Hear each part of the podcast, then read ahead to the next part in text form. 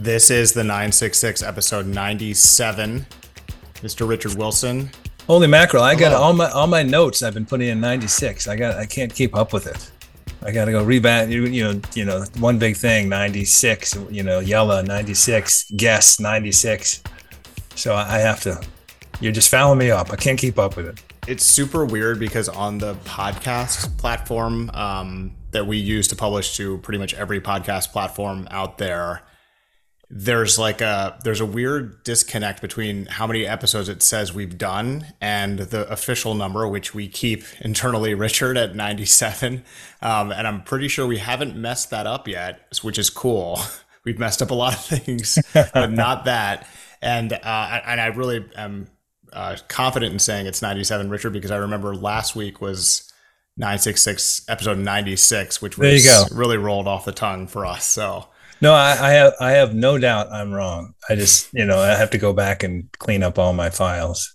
Well, the good news, Richard, is that despite our p- possible mess up here at the beginning, we have an amazing guest joining us this week in just a few minutes. American journalist, author, media executive, Pulitzer Prize winner, Karen Elliott House. Just awesome conversation, Richard. Big one, and yet another. Uh, um, you know, obviously she's all that for sure. And she's done, uh, she just recently published uh, her most recent paper on Saudi Arabia, the last, the most recent string of four going back to, I think, 2016. Just extraordinary depth of uh, interaction engagement on Saudi Arabia. And what again, we talk about the show and how fortunate we feel. What I love is that, all right, so this is this all star journalist with ex- exceptionally deep understanding of Saudi Arabia. And we reach out to her and say, Hey, would you like to join the show? Yeah, absolutely. Love to. And, you know, because that's just Stephen now, I don't anticipate that. So it's just so nice when somebody of this caliber says, Hey, I'd love to come on and have a good conversation. This was from a mutual friend of ours.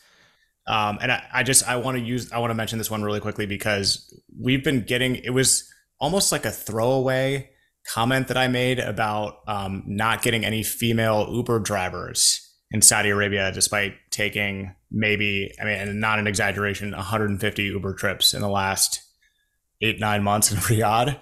Uh, mostly, I've never had a, a, single female Uber driver, and we've heard a lot of feedback on that. And I guess people are slowly listening to segments, but they overwhelmingly are saying you are aware that you can filter out men as part of that. Well, this one uh, was from our friend Abdul Rahman. He said, just FYI, in Tabuk City, taking an Uber to the airport, and the driver is a Saudi woman. So, Richard, I'm be- beginning to think. Yeah, it is you. Maybe it's a me thing. 100% it's you. and this should um, be this should be a meme shortly. It should be. It should be. And then hopefully an NFT can make a little uh, money on that would be really cool.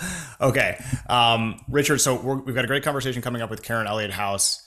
Um, normal episode this week. We are approaching rapidly the 100th episode, which is exciting, mind boggling, mind boggling, and a little scary. We've been doing this uh, for, for now a good amount of time. So, uh, pretty cool. Very cool. Shall we get to it? What's your one big thing this week, Richard? Um, it's something that we talk about, sort of mystified. Is that the term? I don't know. So, as we know, uh, Saudi-Israeli normalization is is uh, the hot topic. Um, just a week ago today, Thomas Friedman, who uh, seems sort of like cipher for this, you know, what's important in the Middle East. If Thomas Friedman is writing about it, did a piece called "Biden is weighing a big Middle East deal" in the New York Times. Um, and he talked about this this proposition. Um, essentially, it's a, a, a, you know it's a U.S. Saudi security pact that produces normalization relations between Saudi Arabia and Israel. Uh, as he terms it, it would be a game changer for the Middle East, bigger than the Camp David peace treaty between Egypt and Israel, because peace between Israel and Saudi Arabia would open the way for peace between Israel and the whole Muslim world, including giant countries like Indonesia and maybe even Pakistan it would be a significant Biden foreign policy legacy. Okay, I think we can all understand that. Um, what trips me up is a how does it happen, and B, what do people, what do parties get out of it? And in this regard, we we had a really really good uh, article by our friend Dr. Abdulaziz Al uh, published in the Arab Gulf States Institute in Washington just at the end of July, so less than a week ago.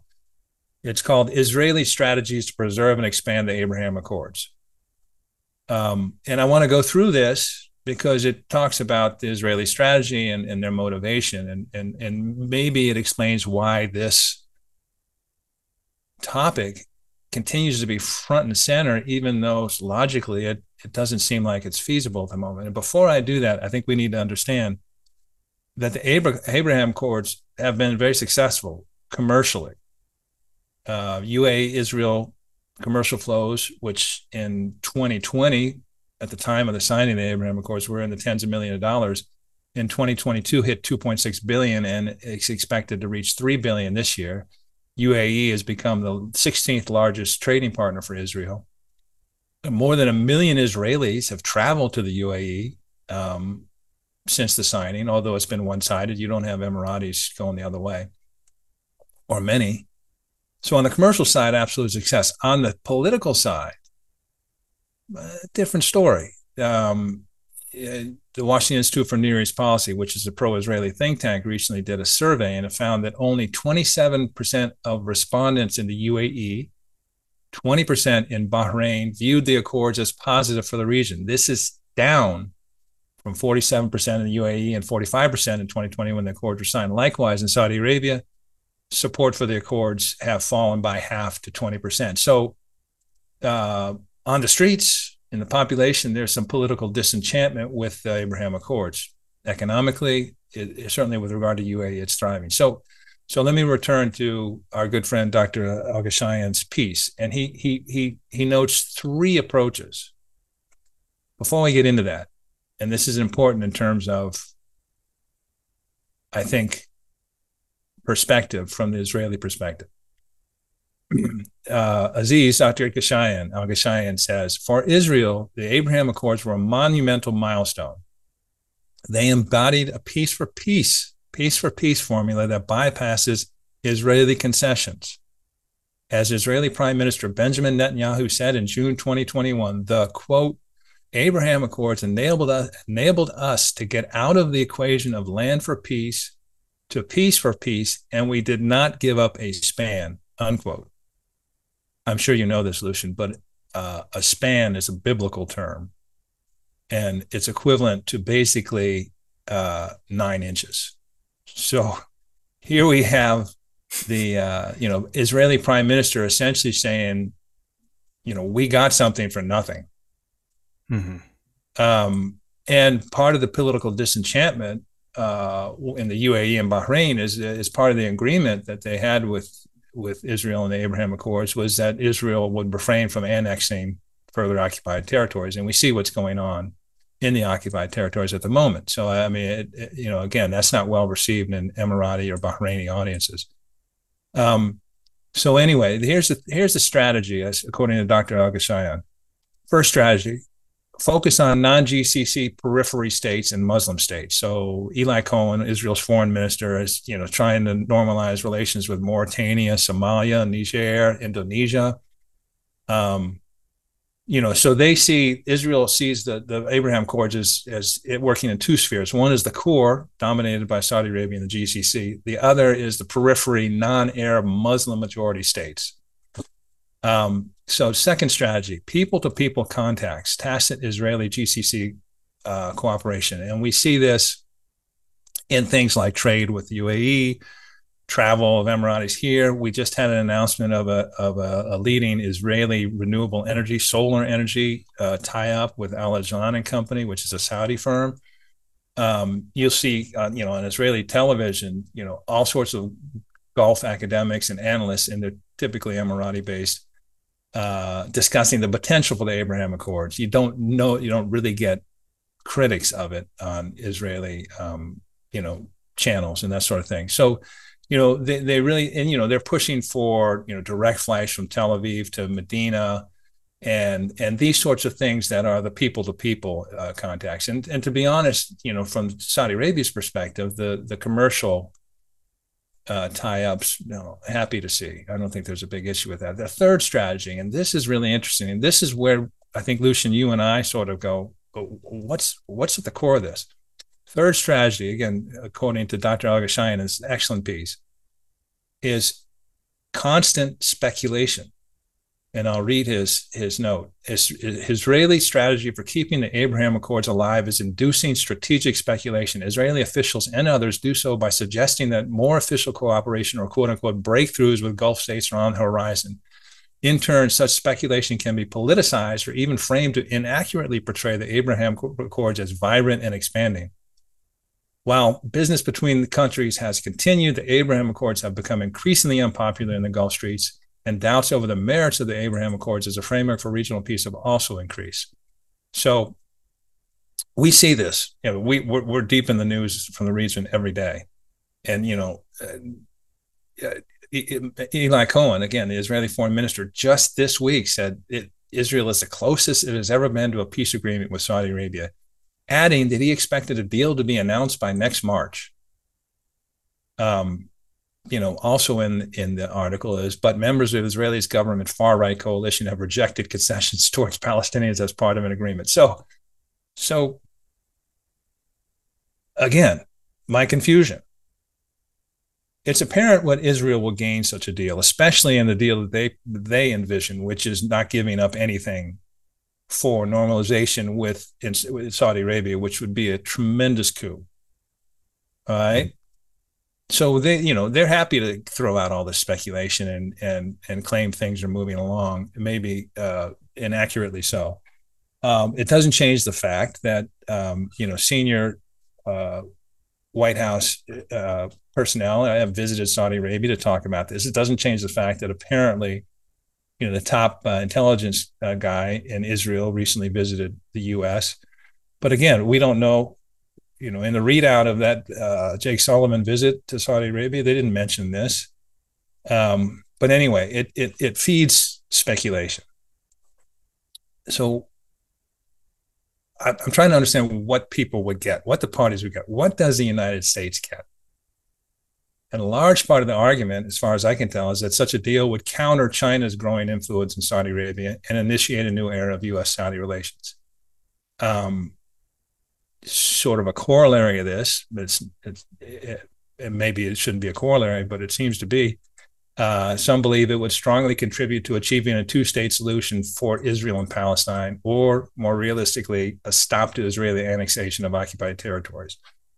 And some people in Biden's circle seem to think it would help in the 24, 2024 presidential election. Um, what does Saudi Arabia get? Uh, so, what is Saudi Arabia asking for? According to Thomas Friedman and others, they're asking for a viable security arrangement with the United States, NATO like. They're asking for uh, more and more timely, greater and more timely access to key defense weaponry. And they want a green light along with U.S. participation in building this nuclear energy sector. Um, part of what's being sold to them is that you do this and you engender goodwill with Congress and the American public. Um, I don't know what that's worth, and I don't know how tenable that is, or how you know how that would stick. I mean, uh, Congress, you know, House in particular is chaotic, sort of a political quagmire. Uh, you know, can it possibly get to two thirds, uh, two thirds of the members to vote for a security agreement with Saudi Arabia? Unlikely. So what's what's in it for Saudi Arabia? Prestige. They're being you know recognition. You know they're being um, uh, treated and engaged with like they are a serious middle power. You know of the South Korea, Brazil, and and even EU uh, types. Uh, so that's good. Uh, I think it's interesting, Lucien, and, and you and I are baseball fans, uh, and MLB, Major League Baseball, just ended their trade deadline, right? You know, I'm following closely what the Washington Nationals did. And for fans, it's always exciting because you could see if new players are acquired or current players are traded. Um, but regardless of what you're doing, a good general manager will let it be known that a player or players are available. Even if there's no intent on selling. So just to see if some t- team comes back with a crazy over the top, you know, can't say no offer. It's what good GMs do. And I sort of feel what that's what sort of what Saudi Arabia is doing. You know, it's floated an offer. Maybe the U.S. will take it, maybe not. Either way, Saudi Arabia gains attention, prestige, and a recognition really of its diplomatic and geostrategic value. You know, we'll sit and wait and see.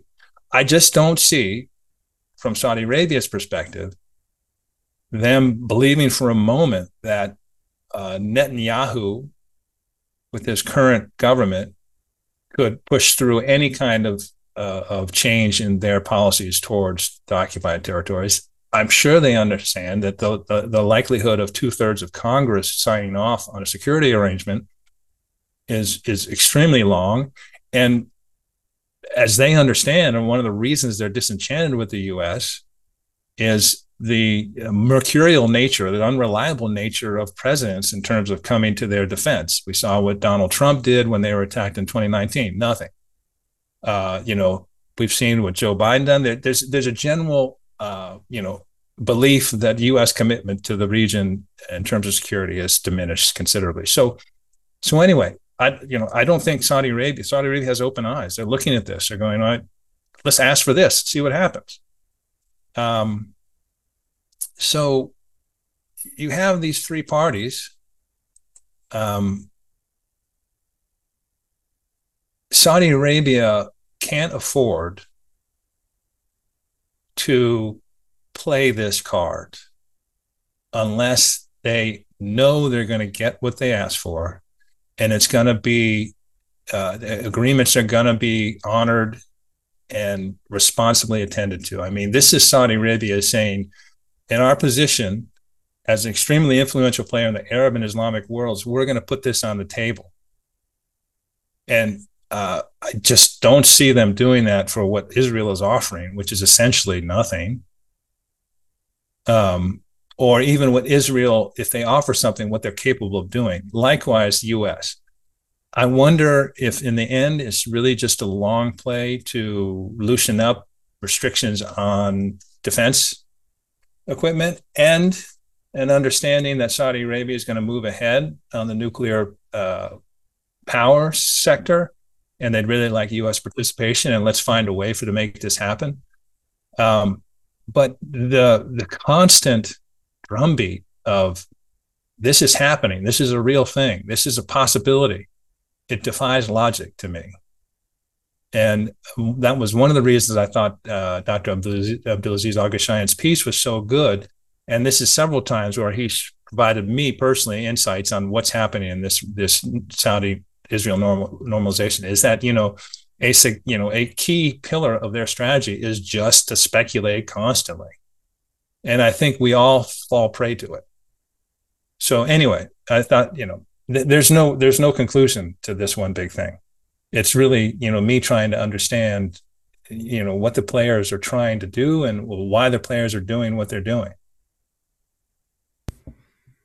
Richard, I don't have too much to add to that because I, like you, am pretty confused by it. And, you know, we, like you said, we've, we've been talking about it. We've had Aziz on the, Dr. Aziz on the show twice now, trying to understand it. And he is just so, not only is he great on the show, but his piece was terrific. And he's just very, I just, he sees it so much clearer at, at, least than I do. So it's like and and so this was good, Richard, because I think it's good to sort of walk through it and say, you know, what's what's happening here? Why is it so frequently discussed? It's like a story. You called it a drumbeat, just doesn't really go away. Uh, Tom Friedman, of course, a week ago wrote about it, and you mentioned that he called this a long shot at best. And you're right, Richard. What what's in it for the United States? I mean, if the United States wants a stronger relationship with Saudi Arabia, it's not going to find it through Jerusalem. Uh, there are many other ways to do it. We've had Bilal Saab on the show talking about how you can strengthen U.S. Saudi defense cooperation. Um, there are ways to do that. At the, brokering a, a deal between Saudi Arabia and Israel doesn't seem like all of a sudden the U.S. has significantly more clout in the region and can now take on China. Just to me, that doesn't add up. Anyway, what's in it for Saudi Arabia? I think that's another great point that you made. a lot less than there was five or six months ago when it normalized relations with Iran.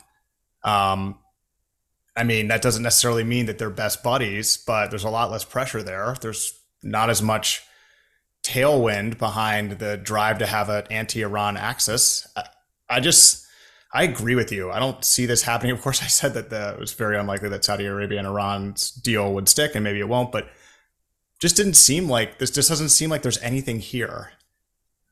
And, well, I mean, it's easy to say, of course, what Israel would get. Yeah. But I think Saudi Arabia, if they're playing this correctly, and we can't really know, but they should stick with their 2002 King Abdullah peace initiative and just say, this is what we presented then. This is what we think is fair now. We can talk about it. I mean, it, you know, part of what that peace initiative is is normalization with all these other countries. Of course, that has changed because the UAE and, and others have now normalized with Israel. But I think that to me, and everybody has an opinion on this, that was fair why would they go away from that? Why would they, you know, diverge from that? What's in it for them? And I can't figure it out. And so I think that was a good. This is good, Richard, because you hear about it, it's like, and and we get asked about it all the time. Hey, are they going to normalize relations? And I just, I don't. Why would they? Why would Saudi Arabia do that? So I don't understand. So this is good. Well, for the return that's on the table, 100. percent And I, and I agree. I, that, that's you know when you when you, you see the speculation, constant speculation, you go, well, why? And uh, you know,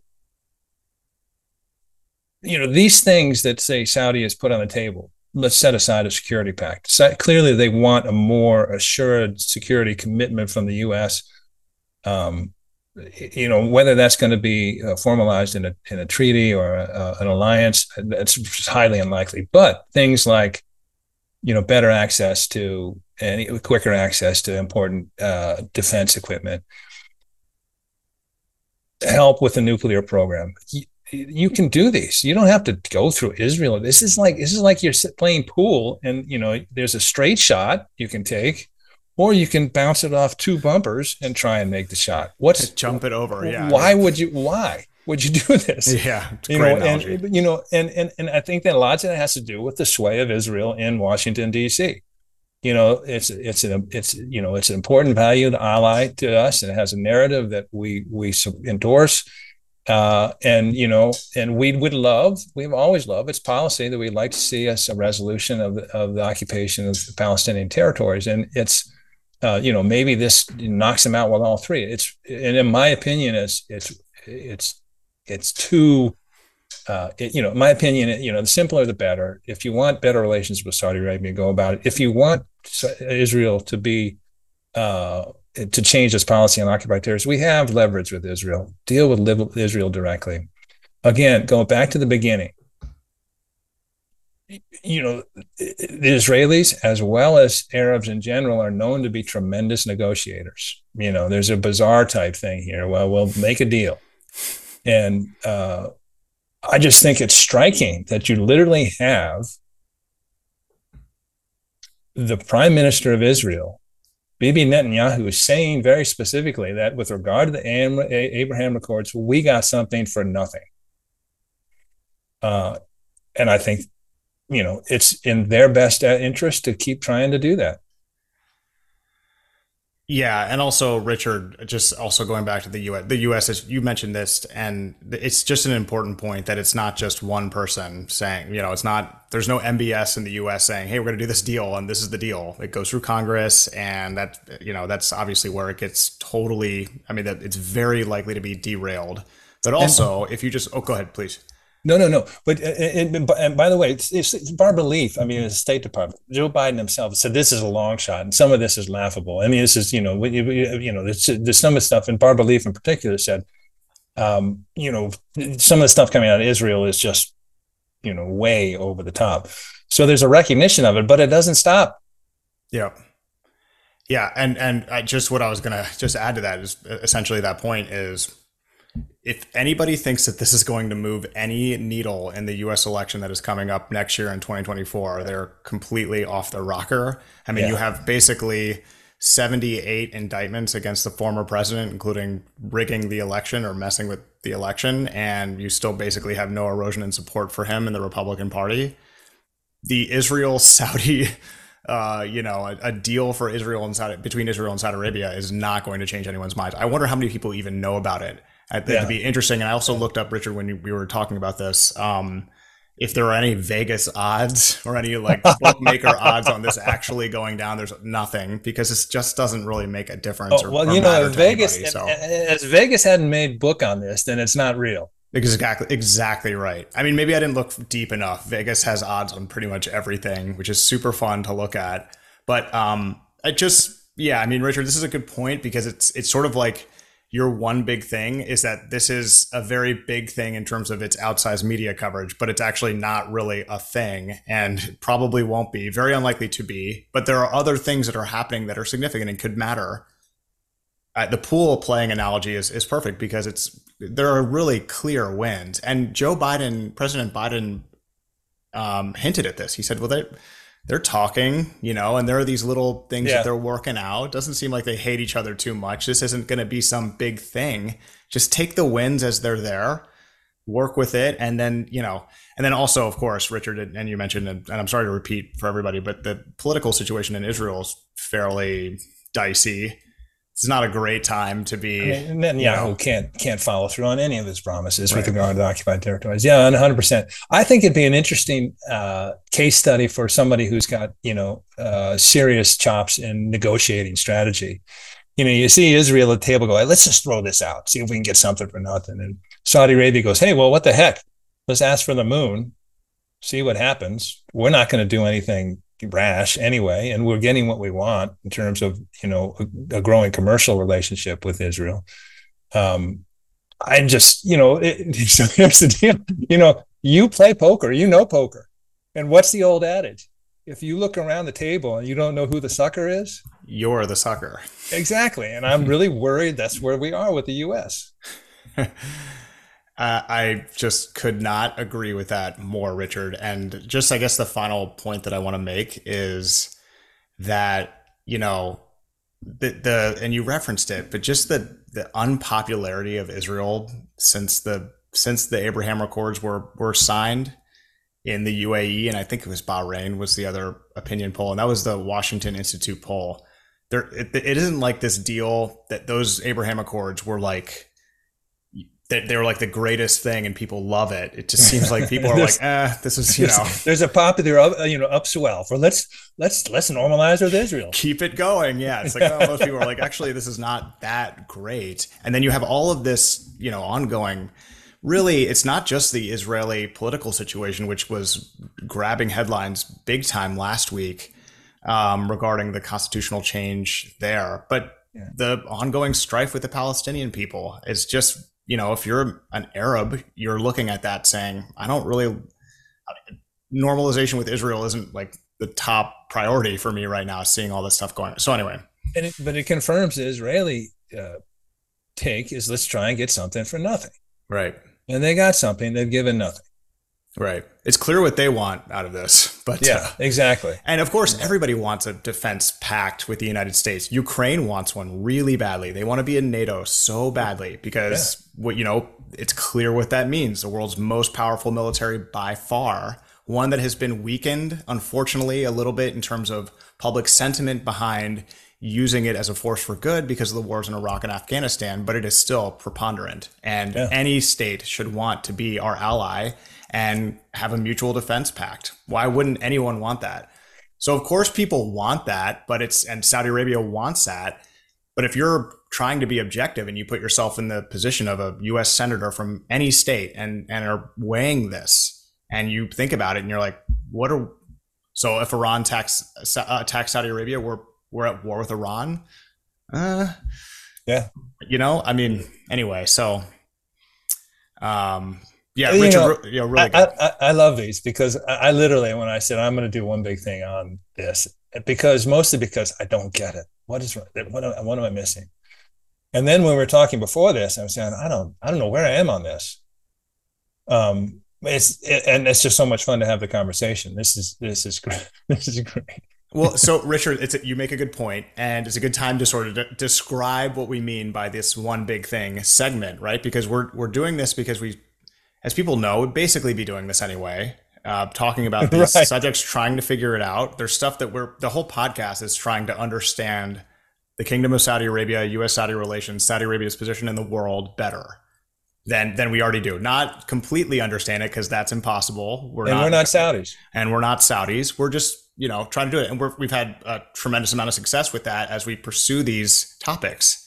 But Richard, as you know, it, this is not like we have some evening broadcast channel and these one big things they sort of have a feel of like a monologue at the beginning just so because you want to be able to dive into something right. and then we discuss it. But we don't have a team of writers here that are making some editorial point and we just are delivering it. It's us actually trying to figure out what's going on and then discussing it. And so it's people are going to hear it's sort of the same big the same thing with my one big thing coming up which is basically i didn't know where it was going. And then when I got there, I was like, well, this isn't a point that I want to make. I got to walk this back and delete half of this and then see if I can make something that makes sense. But it's, I mean, that's, we're just trying to understand stuff. And I'm glad you did this because this has been all over the media. It still is. And it's yeah. like, doesn't really make sense. Maybe there's something we're missing.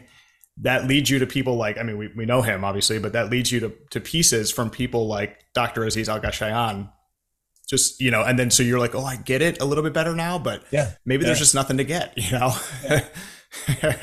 exactly uh, that's my concern yeah so it's it's good that people know that because it you know we're we're we're on a journey here, but there is no come, guaranteed come along paradise. With us. Yeah. so, with that as a as a uh, you know a foundation, Richard, my one big thing this week: Saudi Arabia's economy, and a little update on where the kingdom is now. This podcast, Richard, is now old enough, 97 episodes in, to have covered and discussed the kingdom's economy when it was in a different place than it is right now, and I think, Richard, when you're discussing a country and the focus for this podcast, the 966, obviously Saudi Arabia, there's a lot to talk about. You can talk about the economy, society, culture, and sports. We do cover it all. Um, but you know, I think if you know one thing about Saudi Arabia from listening this pod, listening to this podcast, or just pretty much in general, or that if you should know one thing about Saudi Arabia, it is that it is in the middle of a total economic transformation of the economy away from oil, and that's really what is behind pretty much everything sports, cultural changes. It's Vision 2030, and they're trying to change the ent- entire economy from being completely, you know, pretty much completely dependent on oil to not. And that's really it. That's it's as simple as that. And so we're right in the middle of that. And so I, I was going to do an update, Richard, on Saudi Arabia's economy. Before we do that, I was sort of curious. We're talking about Vision 2030, launched in 2016, uh, April 25th, 2016. So we're seven years and three months into it, and it's a 14 year plan. It's not going to be completely done by 2030. Many things will be completed or realized after 2030, but 2030 is the way in, Richard, when they're like, all right, how, how do we do? Let's take, take a look at this. That's a 14 year plan. We're seven years and three months into it. We're, we're just past halftime. We're in the second half of it. And so I was thinking, you know, how how is it doing? Uh, how do, how do you even evaluate it? We can't because we're going to wait till 2030. But you can see if things are happening and if things are trending in the right direction. Uh, so that's just I feel like that's sort of like and and Richard, this is the fork in the road where I started going down on that. And I say, wait, I was going to talk about the economy like in July 2023. So um, I'll veer back in that direction. Just but as a good sort of uh, you know give us some some guardrails on this because we have to keep in mind that what's going on in Saudi Arabia's economy today and what was happening last year and what will happen next year is all part of a larger plan, which doesn't exist everywhere on, in other countries, but it does in Saudi Arabia. Um, and Richard, so 2022, really strong year for Saudi Arabia's economy. You know, oil prices soared resulting from the Russian invasion of Ukraine. Saudi Arabia was the fastest growing G20 economy in 2022. Overall growth reached 8.7% reflecting both strong oil production, but also a 4.8% non oil GDP, GDP growth driven by robust private consumption and non oil private investment. Uh, it was a good year for the kingdom in many ways, but it wasn't all rosy. The PIF, as we discussed last week, reported an $11 billion loss for 2022 compared to a $19 billion gain in 2021. Though with global equities on the rebound, Richard, this year in 2023, it looks like they'll get some of that back. But anyway, 23 is not looking like the rosy year for the kingdom, and in fact, looks like a tougher year for the kingdom's economy. This is because of oil again. This month, the kingdom got the largest growth downgrade among major economies from the IMF. But, Richard, there's a lot to like in all the recent data that came out. We have all the data from the first half of the year, and we actually also have some data from now, July 2023. But I'm going to discuss kind of the bad news first because I think it makes sense in the story of Vision 2030 and then the good news. So, bad news first. Um, latest data show that Saudi Arabia has now entered a technical recession this is according to a recent report from Capital Economics, which was based on data from GASTAT, which is a, a very good statistical organization for Saudi Arabia. Really, just the government data that comes out of that that people then use to, you know, enter into models and, and make forecasts and uh, analyze the Saudi economy. Data show that real GDP in Saudi Arabia increased by 1.1% during the second quarter of 2023 compared to the same period of last year. However, oil activities decreased by 4.2% compared to the same period of that year. The results also demonstrated that the seasonally adjusted real GDP declined by 0.01% during the second quarter of 2023 compared to the first quarter. So that's the recession they're sort of talking about. With oil cuts likely to continue, and Richard, we actually know today just came out, they will continue through September. They just agreed to that. The Saudi economy is likely to experience a contraction for the entire year, the report said, and could result in the worst GDP performance in over two decades for the kingdom, excluding, of course, the impact of the global financial crisis and the pandemic. So, more data out, Richard, showed the kingdom's budget deficit widening in the second quarter as the government raised spending on social benefits and projects meant to diversify the economy. Government income rose, driven mainly by higher non oil revenue. I'll get to that in a second. That's a good part. I kind of slipped it in there which uh, Crown Prince MBS is still trying to grow as he looks to end the boom bust oil cycle's impact on the economy. Still, the government's deficit came in at 5.3 billion riyals, which is 1.4 billion dollars, around 80% higher than that for the first quarter. Just last bit on the more concerning side for the kingdom's economy. Uh, before we get to some of the good news, a key gauge of borrowing costs in Saudi Arabia has risen to a record the cost of money as measured by the three month Saudi interbank offered rate, rate SAIBOR, climbed above 6% this week, even higher than it was during the 2008 global financial crisis and after oil prices collapsed in 2020. The rate was below 1% only 18 months ago. Its rise has come as the US Federal Reserve has hiked interest rates to lower inflation, with its latest move of 25 basis points coming last week. So there's some concerning stuff there, Richard. Essentially, you know, with these moves that Saudi Arabia has made on the oil front to prop up prices, it's kind of expensive. But the good news, Richard, and there's this is actually fairly significant if you put it in the context of Vision 2030. In the same period we've been discussing, the second quarter of 2023, the non-oil economy grew by 5.5% compared to the same period of last year in 2022. Now, since that report was released earlier this week, Richard, and again, as I mentioned, this was sort of like an avalanche of reports or trying to put it all together. Um, we've also seen figures from July. Non-oil business activity in Saudi Arabia did ease a little bit in July after output after output surged to multi-year highs the previous month.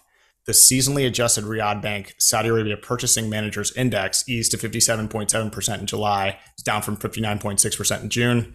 Uh, that's the lowest since December 2022, 22, excuse me, although it remained above the long run average. Of course, anything above 50 is expansion. So that's still good news, even if there's a bit of an easing. Back to the Bloomberg item on the government budget, the good news in there 12% increase in revenues outpaced by a 13% rise in expenditure. So they're spending more than they're taking in, but that is largely due to a doubling of social benefits and a jump in capital expenditure. Non oil revenue jumped 32% to 135 billion riyals, according to a budget report from the Ministry of Finance published on Thursday. Oil income increased 0.6% to 180 billion riyals during the quarter, but fell 28% year on year. So look, here we are, Richard, halfway through Vision 2030. Just got out of the locker room. We're heading back in for the second half. And you're looking at the economy is still pretty dependent on oil. I think that's fair. But you also see so much progress in changing that. You see these non oil GDP figures staying solid. Um, and you know, of course, you could get into it. That's only part of the story. But we should keep in mind the goal is reduction of dependence on oil, not the elimination of it. Strengthening the non-oil sector has been crucial for Saudi Arabia, and that's really just Vision 2030 in a nutshell. You have these other things that they have. They are looking to improve the quality of life, provide um, you know, more opportunity for women. There's a, a, bunch of things that they're trying to do, but really the diversific- diversification of the economy is key. Um, and then Richard, just on this, the PMI report further pointed out that I just referenced that survey respondents were upbeat on long-term business expansion plans and subsequent efforts to boost operating capacity in July. This optimism, this is according to Arab News, uh, which which ran the, the survey. This optimism resulted in a rise in employment numbers for the 16th month in a row, although the pace of hiring was the weakest since November 2022. Um, so yeah, so what we see here, Richard, just stepping back, we see the progress on the non-oil economy, nurturing it to a point where it continues to contribute more and more, and we're seeing it being quite resilient. We're seeing that after the uh, global pandemic. We're seeing it, you know, now despite oil prices going down a little bit. So they have a strategy in Saudi Arabia. They're implementing it. We're, the game is not over. We're going to see these ups and downs in the in the economy. Um, but what we're seeing is, I think, in, in my opinion, definitive progress in the development of the non-oil economy. I mean, you, and we're not even really there yet in terms of having the tourism sector fully operational and having all these goals realized. We have seven more years to get there until we really take a look at it and say, hey, how did it go? Um, but yeah, see, Richard, and that's my one big thing. But see, Richard, we get into this thing and we kind of understand it, and then and then we go down other rabbit holes, and we're like, we gotta try to right the ship here a little bit. But it's just interesting what you see in the Saudi economy today. You see uh, oil still very important, critically important, but you also see progress in making it less important for the Saudi economy, and you can see that in the non-oil GDP figures. I that's a good one, and it's an important one too. And I think it puts your you put your finger on some key things because on this show I think I've used the term. I've seen you know Saudi Arabia's having a moment. 2022 was a moment. I mean, the the you know oil revenue was insane. The 8.7 GDP growth. You know, obviously G20 leading. I mean, it's you know sort of win to win to win, and we know that that's not going to happen. Not going to sustain. You're going to have downturns and and uh, you know we see Saudi Arabia significantly curtailing its production and trying to prop up oil prices. I think intense anticipation of, of China and the global economy coming back strong towards the end of the year. I think that's their read. Um, so they're taking it on the chin now, and it, it, does translate into the into the budget into into that sort of thing because, as you say, you know, oil is still preponderant. Um, how you know the the the dynamism of the non-oil sector is really encouraging and you're exactly right. You know when you know one of the main pillars of vision 2030 is is thriving economy and a big aspect of that is the non-oil economy and diversification. So it's good to see that continue even though oil revenues are down. Um,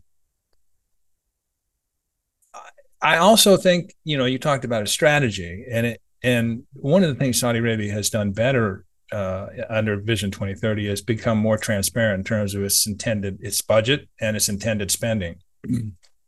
And I think that really, in terms of messaging and sentiment, is critical in times like this, where okay, we got you know general revenue is down, we're running a deficit, but uh, the government has made it clear we're still heavily investing in in capital expenditure and and and infrastructure and these giga projects. I mean, they're they're still investing strongly. They're maintaining it. I hope, you know, and I'm sure that you know I don't know what the commitment is, but let's say this. Let's say you know oil continues to sputter. It's not sputtering. It's about mid 80s right now but you know falls down or whatever it doesn't recover at, as as projected. Uh, you know will saudi arabia continue to deficit spend in order to to support the private sector? Because really you know the private sector still relies on it considerably. I mean uh, and and you know saudi arabia is trying to improve the private sector through a number of things regulatory reform you know private investment pif and government spending is a is a tremendously important engine in the private sector. You know, buying into key sectors and promoting uh, sectors they think we're going to you know should be you know looking to privatize, looking to invest and then privatize. So I mean, the, the the government you know needs to keep spending for the non-oil economy to keep growing, uh, and it's committed to doing that. And we'll see again if this goes on in terms of overall revenues to the state if they continue to do that or if they pull back and what the sentiment on all this will be. But this is exactly what we've talked about when we say Saudi Arabia is having a moment. The, the, you know the test is not when you're in the moment. The test is when the moment's gone. And and I, I personally think they're going to going to you know stay the course, keep investing. You you mentioned an important thing, and that's the cost of money. And you know, even even when Saudi Arabia didn't have huge revenues, they could fairly they could get uh, bonds and and loans at for cheap because the cost of money was not high. It, it you know when you're paying debt or you're looking out for new funds and the cost of money is what it is now, that's that's a disincentive. So it'll be interesting to see what their their options and the options they take you know, then maybe they won't go to the markets for money, but they'll just keep spending down and, and run a budget deficit. But again, these decisions are critical, and and you know, as you point out, we're halfway between here and uh, the, you know 2016 and 2030, and a lot of what happens right now, well, a lot of what happens in the next six to 12 months, will determine where they are in 2030. If they can get through this, keep the momentum, keep uh, the non-oil and diversification sectors of their economy growing and optimistic, willing to invest, uh, confidence level high, uh, then that's a, a big win. And I, you made me laugh when you said bad news, good news. My my middle son Sam always, when he comes to me, says, "Dad, I got got good news and bad news. Which do you want to hear first? And he knows I always want to hear the bad news first because you want to finish on the good news. Of course, yeah. But yes, I like I like your I like your sequencing. We do the same thing at the Wilson household too. Well, it's interesting because you know we just discussed this, Richard. It's a mixed picture, but the good news is really the more important news in the long run. And the other thing that's interesting, Richard, about this is this is all because of a Saudi strategy on propping up oil prices, as we we both uh, mentioned and discussed. It looks like some are predicting for their strategy to work for example, Goldman Sachs saying that demand will reach an all-time high. Um, you know, some some shale. I saw some shale CEOs in the U.S. predicting that it'll be sustained at about hundred dollars a barrel, at least on the West Texas Intermediate next year. So, look, I mean, you know, and, and I actually don't know how this works. Like, if Saudi Arabia were to say, actually, you know what, we changed our mind, we're going to pump 12 million barrels a day and flood the market would they make less money overall if the price goes down? Like it, it all depends on how many you're selling and and what the price is per barrel, right? Uh, and there's buyers, so there's a strategy here that they're pursuing, but maybe it you know maybe it works and maybe it doesn't. Yeah, but that's also the problem. And I'm not an expert, but I mean, there's all that Russian discounted oil out there. You're not right, going to undercut right. that. That's already selling at a deep discount. Right. I mean, it's a you know Russia's Russia's situation is is becoming a problem for Saudi Arabia, not only because they're not really hitting their production quotas in terms of cutting back, but also, I mean, when when when you know China and India can get cheap Russian fuel, how, how do you compete with that? Right. Right. And Saudi Arabia is importing a lot of Russian fuel itself yeah. as well uh, to meet its own domestic needs. So, anyway, interesting kind of look at the Saudi economy. Richard, last year it was just full steam ahead and that was that was a moment. They're still kind of having a moment in a lot of respects but it's when times are really good and times are really bad that you sort of learn about where you are and who you are. And i think saudi arabia has not adjusted other than you know modifying for the better some of the targets and kpis of vision 2030 to be more realistic and more impactful. But the overall vision is exactly as it was in 2016 and it should stay that way until 2030 and then you reevaluate. But anyway, Richard, this is just you know it's super but, interesting. So uh, you know, we look at the leaders. These are these are moments. You know, there are moments, periods, eras, whatever, that uh, bind a people to its government, and by that I mean either you know they they become uh, less confident or more confident. You know, I, I, the the the regimes, the Saudi government's performance during COVID clearly won the confidence and support of the Saudi population. It, it, was responsible, decisive, and as it turned out to be, very effective. You know, that's a big confidence builder. Mm-hmm. Um, you know what the government does here in uh, this, you know, this uh, these economic headwinds uh, again is another opportunity to show leadership and to sort of just you know reinforce and affirm uh, the population's confidence in, in the direction of the country. You know, you know, if if if you know you turn tail at the first difficulty and say, "Oh, we're you know we're contracting spending and we're we're not gonna we're gonna we're gonna you know gonna you know slow down the timetables on all these projects," you know that would just crush sentiment. Yep. Uh, if you can get through this with everybody believing we're headed and pulling in the same direction, the government's been transparent, they've been consistent in their messaging. Um, again, it, it, you know, socially, politically, it it really enhances the government's stature, if you ask me.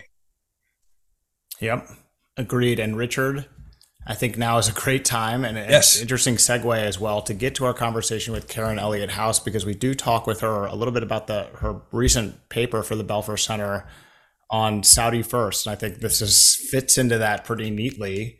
Um, and she's just um, obviously brilliant and and incredibly accomplished. So enjoy. We are pleased to welcome onto the 966 American journalist, author, media executive, and Pulitzer Prize winner Karen Elliott House. Karen has served as publisher at the Wall Street Journal, former senior vice president of Dow Jones. She is currently a senior fellow at the Belfer Center for International Affairs at Harvard University's Kennedy School of Government and on the board of the RAND Corporation. She was awarded the Pulitzer Prize for her coverage of the Middle East while a reporter with the Wall Street Journal. In addition to writing a series of articles on Saudi Arabia for the Journal in 2007, Karen is author of the book On Saudi Arabia Its People, Past, Religion, Fault Lines, and Future. Recently, she has written several opinion and commentary pieces for the Wall Street Journal on Saudi Arabia and the U.S. Saudi relationship. And her most recent work is an in depth paper on Saudi national priorities for the Belfer Center entitled Saudi First Kingdom Pursues Independent Path. Karen, thank you so much for joining us on the 966. Welcome. Thank you. Yes, uh, echoing Lucien's introduction, it's actually a great disservice to your depth of experience on Saudi Arabia to just be constrained to one episode. Um, so we'll we'll do our best. I want to I want to make a point on because Lucian last note was he he mentioned the Belfer Center papers you've written, Mm-hmm. And I think they're a tremendous resource, and and and, and folks should find them because, it, interestingly enough, uh, your first in this series, "Uneasy Lies the Head That Wears a Crown," came out April 2016, which was the month that Vision 2030 was launched. Mm-hmm. Um, then June 27, Saudi Arabia tra- tra- transition from de- defense to offense, and then uh, in 2019, Profile of a Prince, uh, which is a examination of Mohammed bin Salman. These are really, I think it's safe to say, no other U.S. based scholar uh, has such an extensive record of engagement in Saudi Arabia, and uh, so uh, thank you for joining us. And we don't want to spend too much time on it, but let's let's let's sort of start at the first key takeaway of your last paper, your most recent paper, Saudi First. And that first key takeaway is Vision 2023 has transformed the kingdom since it launched in 2016. Can can let's just push play and and we'd be interested to know your have your take on this. Well, it has com- it has transformed the kingdom totally culturally, not yet economically. But as someone who started going there in 1978, um, and then and didn't wear an abaya because you could walk around, as the crown prince says, uh, you know, it was a normal country, not like America, but I went around in a skirt that came to my knees and a long sleeve blouse. And then came the the religiosity period after the fall of the Shah in Iran. And I donned my black abaya like everyone else. I didn't cover my head unless ordered to by the religious police or a judge, both of which happened to me. Um, but from all of that, from women being not seen and not heard, um, they have they are now seen, heard, working, driving, um, being completely productive, uh, critical employees uh, of the state. They are, I believe, the people who will change the economy over time. And that's actually one of the things. Uh, it actually comes out of your 2019 piece, "Profile of Prince." One of the one of the uh, sections was, "Amid sweeping social change, women are the winners." Mm-hmm. Uh, can you expand on that? Because, and as you say, you you you just suggested they'll be the drivers of change. Yeah. Well, he uh, he says um, I uh, something to the effect of I I support Saudi Arabia and half of Saudi Arabia is women, so I support women. I mean, he views them as full citizens in the enterprise of transforming the country and its economy. And so, you know, under him, um, they have been able to, uh, as time has gone by from the, these six years of, that he's been in charge, you know, you see more and more women uh, without black abayas. I mean, abayas are now a fashion statement, not a religious, uh, yes. you know, um, wrapping. Um, so you see women in beautiful, uh, stylish pastel colors, you know, which would have landed you in um, the religious police headquarters um, 10 years ago. Um, but it's not just that they they can dress the way they want to. They are now allowed to travel to exit the country without their husband or any other male approval. And in the past, if a woman tried to exit the country, the the uh, passport control people notified the man. Uh, even if he had already approved, he got notified uh, because they didn't want a single woman to escape her her husband or father's um, total control. Um, so it's a, it's the liberation, and then obviously, as uh, a woman told me uh, in 2018, when women began to drive, being able to drive is not just about driving a car; it's about freedom of choice. And uh, the interesting thing to me um, in Saudi Arabia is that women did not unlike I'm old enough to have been part of the cutting edge of women, you know, entering the workforce in the US big time in the uh, 70s. There was no Gloria Steinem and there was no bra burning in uh, Saudi Arabia. Um, women just simply, uh, once the the prince offered the opportunities, stepped up and uh, and took them because they were actually prepared educationally. Um, in the years when the kingdom was so consumed with religiosity, men studied Islam in, uh, they were forced to study it in uh, elementary school and high school and after school, and many of them studied it in universities. So they had no useful skill um, and they went to work for the government, um, lifetime employment with a degree in Islamic studies, which qualified you for nothing unless you were going to go on and become a true Islamic scholar. So women were had to study something. They weren't allowed to, you know, become Islamic uh, scholars because they were women. So they had skills. Um, and when given the opportunity, they were able to take the jobs and run with them. And every man you talk to in the kingdom these days, whether government or business, says they would rather hire women because not only are they better educated, they're much more motivated. We have we've discussed on this show the very marked diplomatic difference in Saudi Arabia and Mohammed bin Salman since January 2021, which is the AlUla Declaration, and essentially a sort of a, a, a changing time where diplomacy was seemed to be one way before that and considerably different after that. This paper that you that you've done, you've written Saudi First is based on on four trips to Saudi Arabia in October 2019, October 2021, March 2022, and March 2023. So you're very current, and it it it, it is entitled Saudi First for a reason. And if I can, I'll, I'll, I'll, we'll take a quote from it because there's there, by the way there's there's I, can't recommend this paper uh, enough. I mean, it's so much uh, good commentary and analysis in it. Um, but the quote, what you say, you know, uh, on this, the author's latest visit to Saudi Arabia, so it was sort of in March 2023, mm-hmm. and meetings with most senior leadership, is that the crown prince doesn't much care what Americans naysayers think.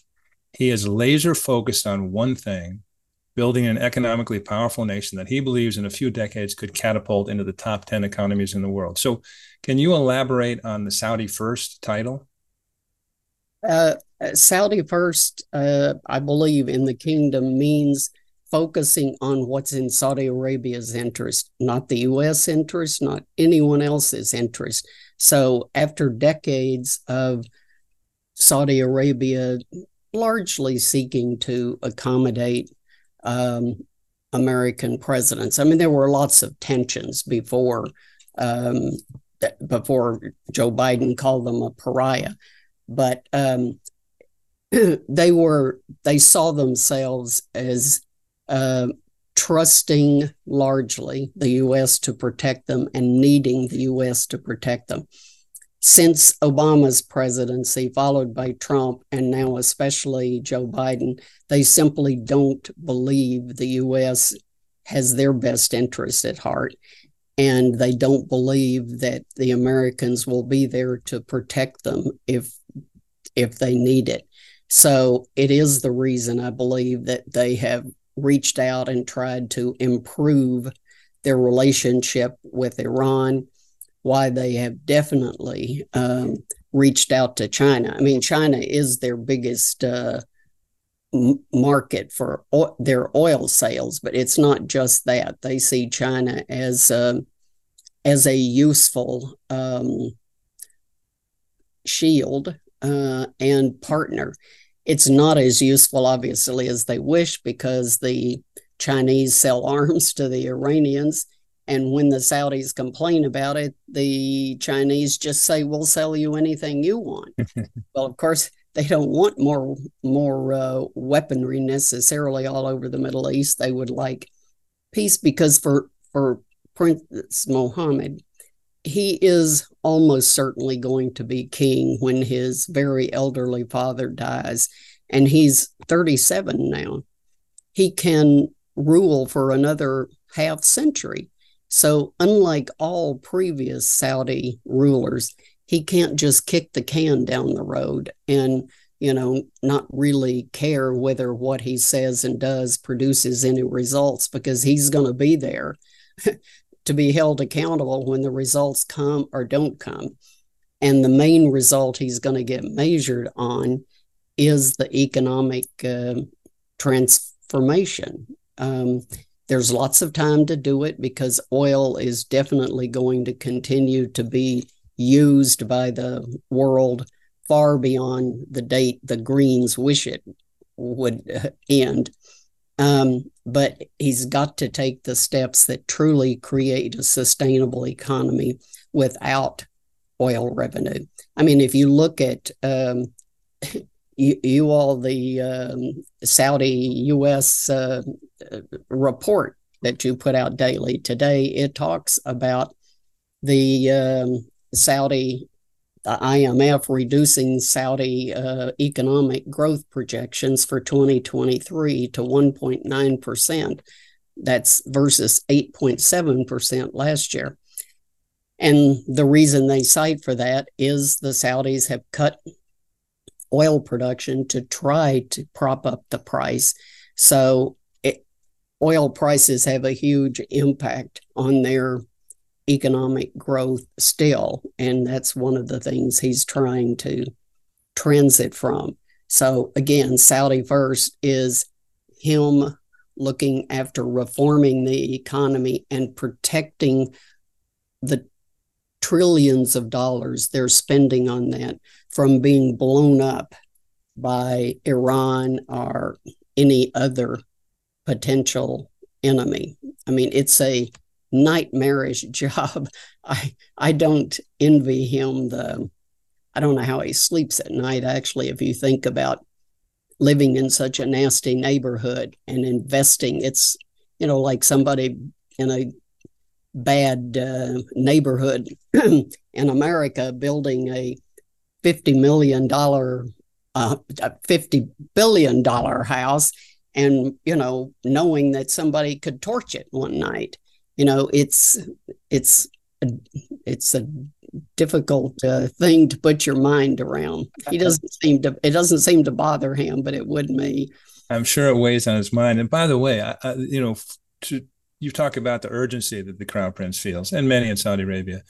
The, I think the profile of a prince was a very interesting uh, paper on trying to under, understanding sort of the the what went into making Mohammed bin Salman, and you know why he is sort of on a mission in a hurry uh, it's an interesting read. Um, I also think it's fascinating as you mentioned that because one one of the curious things to us, I think, watching Saudi Arabia and looking at it every day, sort of on a granular granular level, is uh, the diplomacy is Saudi first, but it's also very regionally uh, attuned. Recognizing what you just talked about is basically we we need to pull the whole region along because uh, instability surrounding us uh, threatens us. And I think it's interesting in their foreign aid now, uh, you know, whereas before it was uh, uh sort of, you know, open handed large S and, you know, here give it to, mm-hmm. you know, a, a figure or whomever now is now tied increasingly to real serious economic reform. Uh, because they they want to see these neighboring countries um, not you know just collapse into instability. I think that's probably a reason why they, you know, they have brought Syria back into the Arab League. But speaking of, of you know, Saudi first, really interesting and very sort of bald comment as you make in in in the paper is is very simple. It says disputes are not new. What is new is the way are, they are being handled. Mm-hmm. Yeah, as I said earlier, uh, there have been tensions in the U.S. Saudi relationship since the beginning. I mean, when Franklin Roosevelt went there and met with uh, Ibn Saud, Ibn Saud's big message to him was don't give the Jews Palestine. Um, Roosevelt came home and died, and his his vice president became president and supported uh, the Jewish state in Palestine. That was obviously a source of tension in the uh, U.S. Saudi relationship. Um, the clear high point of the relationship was when the U.S. sent 500,000 troops to Saudi Arabia in 1990 to protect its oil from Saddam Hussein, who had already invaded Kuwait and uh, had ambitions to uh, invade Saudi Arabia. Um, but it, it, the the these tensions were always kind of quietly handled. Um, a letter from King Abdullah to George W. Bush saying you shouldn't have invaded Iraq. You know, you're going to hurt our country, but not, you know, uh, big headlines and ministers uh, condemning the U.S. or the American president condemning Saudi Arabia for not supporting the invasion of Iraq. It was all much quieter. And now uh, Biden has taken it, the decibel level to a vast uh, uh, high uh, with all of the talk about pariah. And of course, he then wound up having to, if you will, eat his own words and go humbly there seeking more oil to help the Democrats during the 2022 election. And the crown prince just said no. Um, what does Riyadh want with the relationship? If, as you say, they they they have serious doubts about uh, America's willingness to come to to Saudi Arabia's aid in time of crisis, and you pointed out, you referenced Obama, and I think you're talking about the 2012 Syrian chemical weapons use, and then of course in 2019 when Iranians hit some key uh, energy processing facilities. Uh, what do the Saudis want now? I mean, what they want is uh, is a real security relationship with the United States. They just don't think they can get it.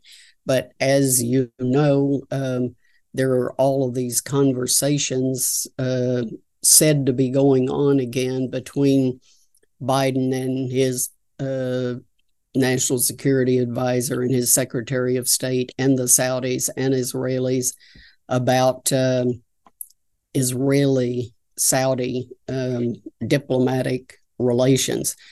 All of the um, relations between Israel and an Arab country have basically been bought by America.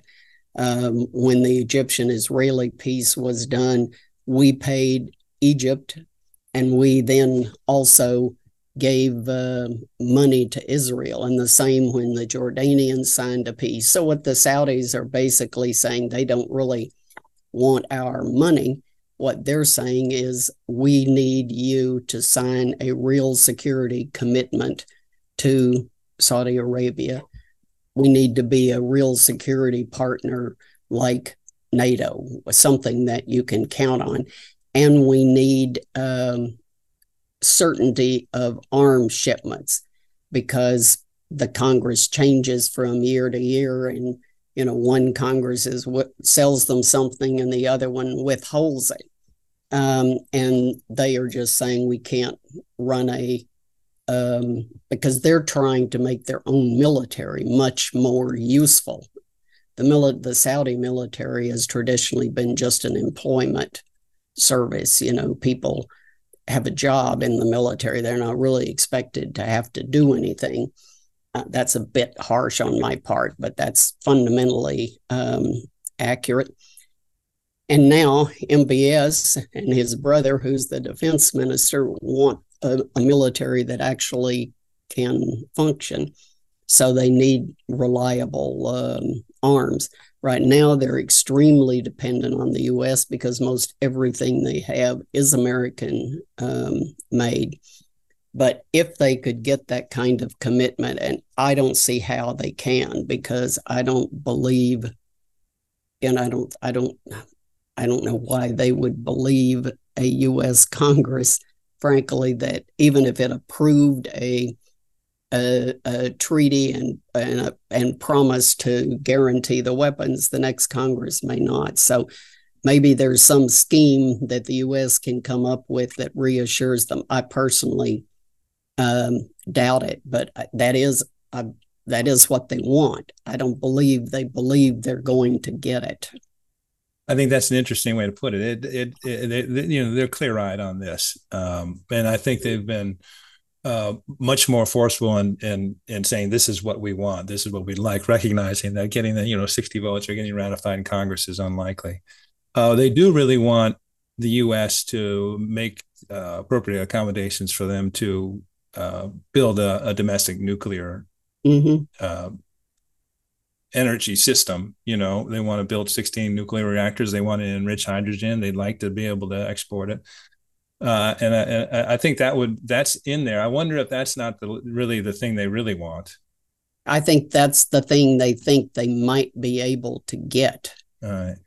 That they want it, but they also think, I believe that they might be able to get it because, you know, what they're saying is we want to enrich our uranium. We don't want to, you know, we have a considerable um, quantity of uranium in our ground. We don't want to sell a bunch of dirt with uranium in it. We want to enrich that uranium and use it in our reactors and sell it to other people. Um, I mean, France uh, has nuclear reactors. Um, so they would like to they would like to have that uh, capability. Um, you know, we uh, approved India uh, producing uh, uh, having a similar program, and they produced a bomb with the um, uh, uranium. Um, the Saudis are saying the Americans can deal can manage this inside the kingdom. Uh, we're not trying to build a nuclear weapon. Um, whether Congress will buy that, I think my judgment is they have a better chance of getting Congress to approve that. And again, once once you have once things are going, it's um, it, it's harder to pull that back because they're enriching the uranium and uh, and it's on their soil and it's theirs. Um, so I think they have. I'm repeating myself a higher chance of getting yeah. that out of the Congress than the other than a security arrangement or guaranteed uh, weaponry.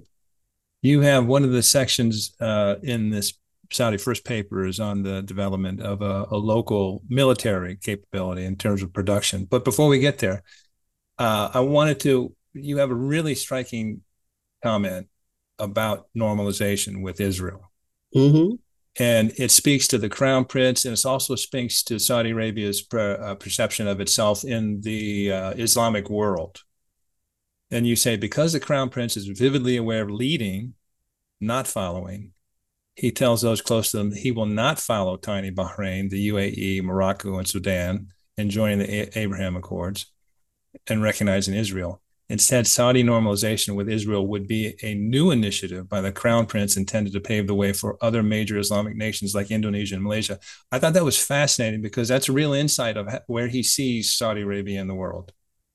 Yeah, I think, you know, he he sees himself, he sees the kingdom of Saudi Arabia not in, it's in the same geography as the Gulf countries, but it it's really on a completely different plane in his mind than all of those little countries, Bahrain, UAE, uh, Qatar. Um, and he sees Saudi Arabia as the bridge between the world and the Middle East, and the Middle East bridge to the world. Um, so that's what I mean by uh, and to the Islamic world. Uh, so, it, it, as you know, I think uh, his relationship with the UAE has become very strained because uh, MBZ, uh, as the um, UAE ruler is known, was one of his mentors. Um, and MBZ now sees his pupil um, outdoing him in a, in a, in many things and not not willing to follow, uh, but expecting to lead. Mm. Um, so that uh, that tension uh, is growing. But I think if he if he could get um, that he wants to validate Saudi Arabia's leadership, not just of the Arab uh, uh, world, but the Islamic world. Mm-hmm. So, as you pointed out earlier, I mean, he start he began his reign, frankly, by offending almost everybody in the Middle East. Um, you know, breaking relations with Qatar, invading uh, Yemen, um, having terrible relations with uh, Turkey after the Khashoggi murder and their isolation and um, leaking uh, details, um, and uh, um, and cutting off uh, Syria, and then uh, forcing the Lebanese prime minister to um, uh, retire.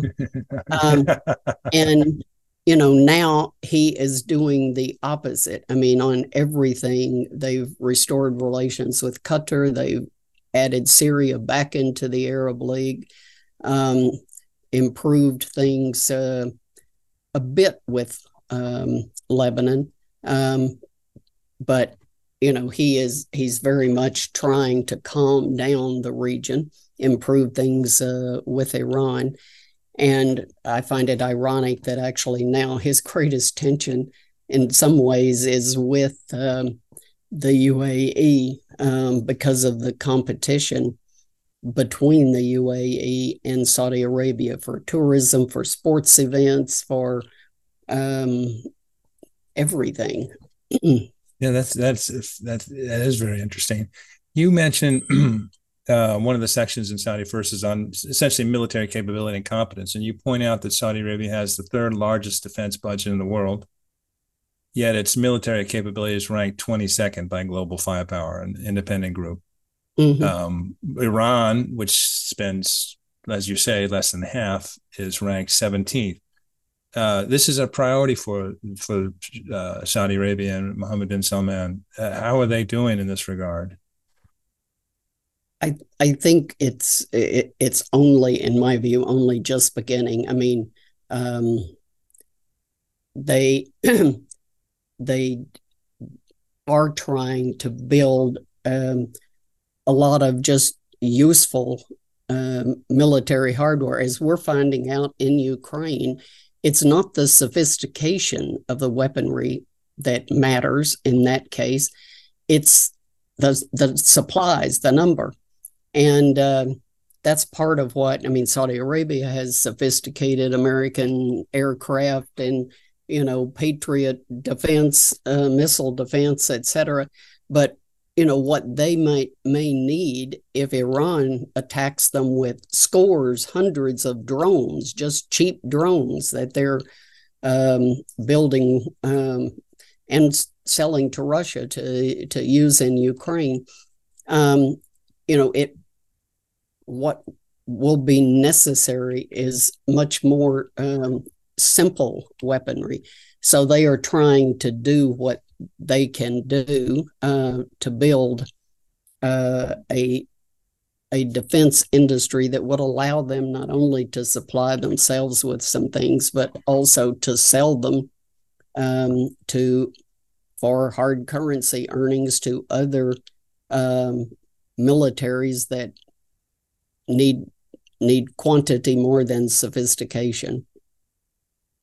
You had um, you you really interesting section in this in Saudi First paper on the workforce. Essentially, you were saying uh, foreign workers are needed to fill the workforce gap, and as as you're aware, Mohammed bin Salman has some very ambitious population goals. He'd like to see the country reach 50 million by 2040, mm-hmm. I believe. Um, uh, they just had their 20 their most latest census come out. There's 32 million mm-hmm. in Saudi Arabia, about 40% of the foreign nationals. Um, if I can make one more connection and plug in the Sustig Review, one of the one of the one of the uh, articles we cited today was that Saudi Arabia is one of the most attractive uh, places for uh, expats looking for jobs because the pay is so high because they're trying to attract so many. But you you you say the foreign workers are going to be needed to to to reach their goals. Can you expand on that a little?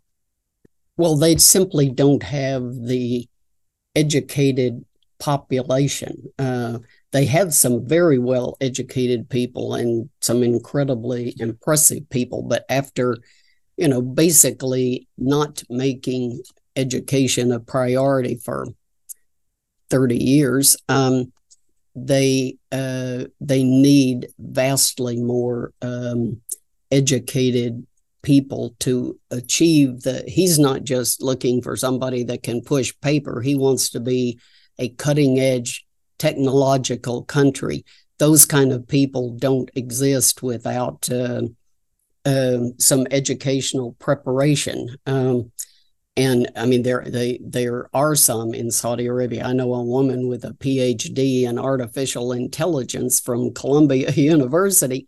Um, you know so it's not that they don't have any of these people but they don't have nearly enough.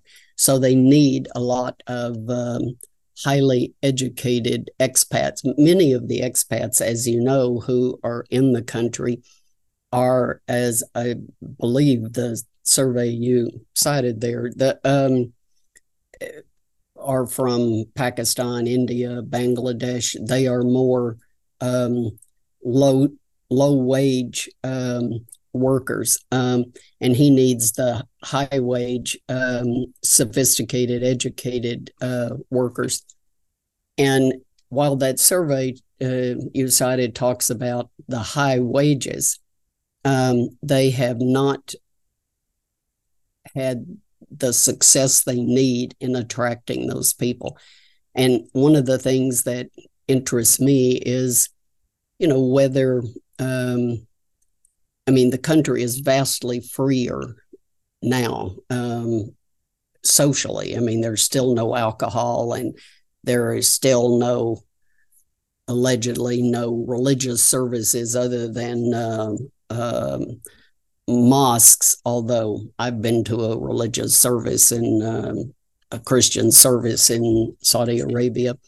Um, um, so, eh, but the things that Westerners want, um, and especially the ability to speak. I mean, the the the controls on political um, discussion and the fact that you know somebody can just say something that they don't actually mean in a negative way, but you know wind up in um, in real trouble. Um, I think some of that probably unnerves Westerners. So you know whether he can get the quality of people, the quality and quantity he needs without a little bit of uh, loosening up on the political discussion front is to me uh, an open question going forward.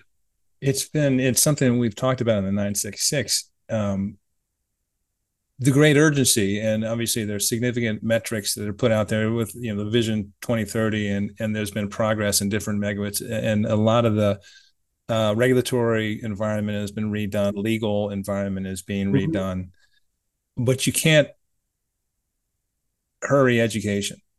Mm-hmm. You know, you've got a generation's worth that you you know, and that's that's what they're they're they're late to start on. They they're trying to clean up a lot of their curriculum in schools. It's been really fascinating because we're big fans of the uh, uh, scholarship program. It's fascinating how they've refined that to target more mm-hmm. Uh, mm-hmm. STEM and and they, you know in in areas and disciplines they think they really need. But again, but you you can't sort of throw a bunch of money at it and make it happen sooner than a generation will allow. Yeah, I think uh, you know there was a lot of when I was doing my book and spending intense time there between 2006 and uh, 12.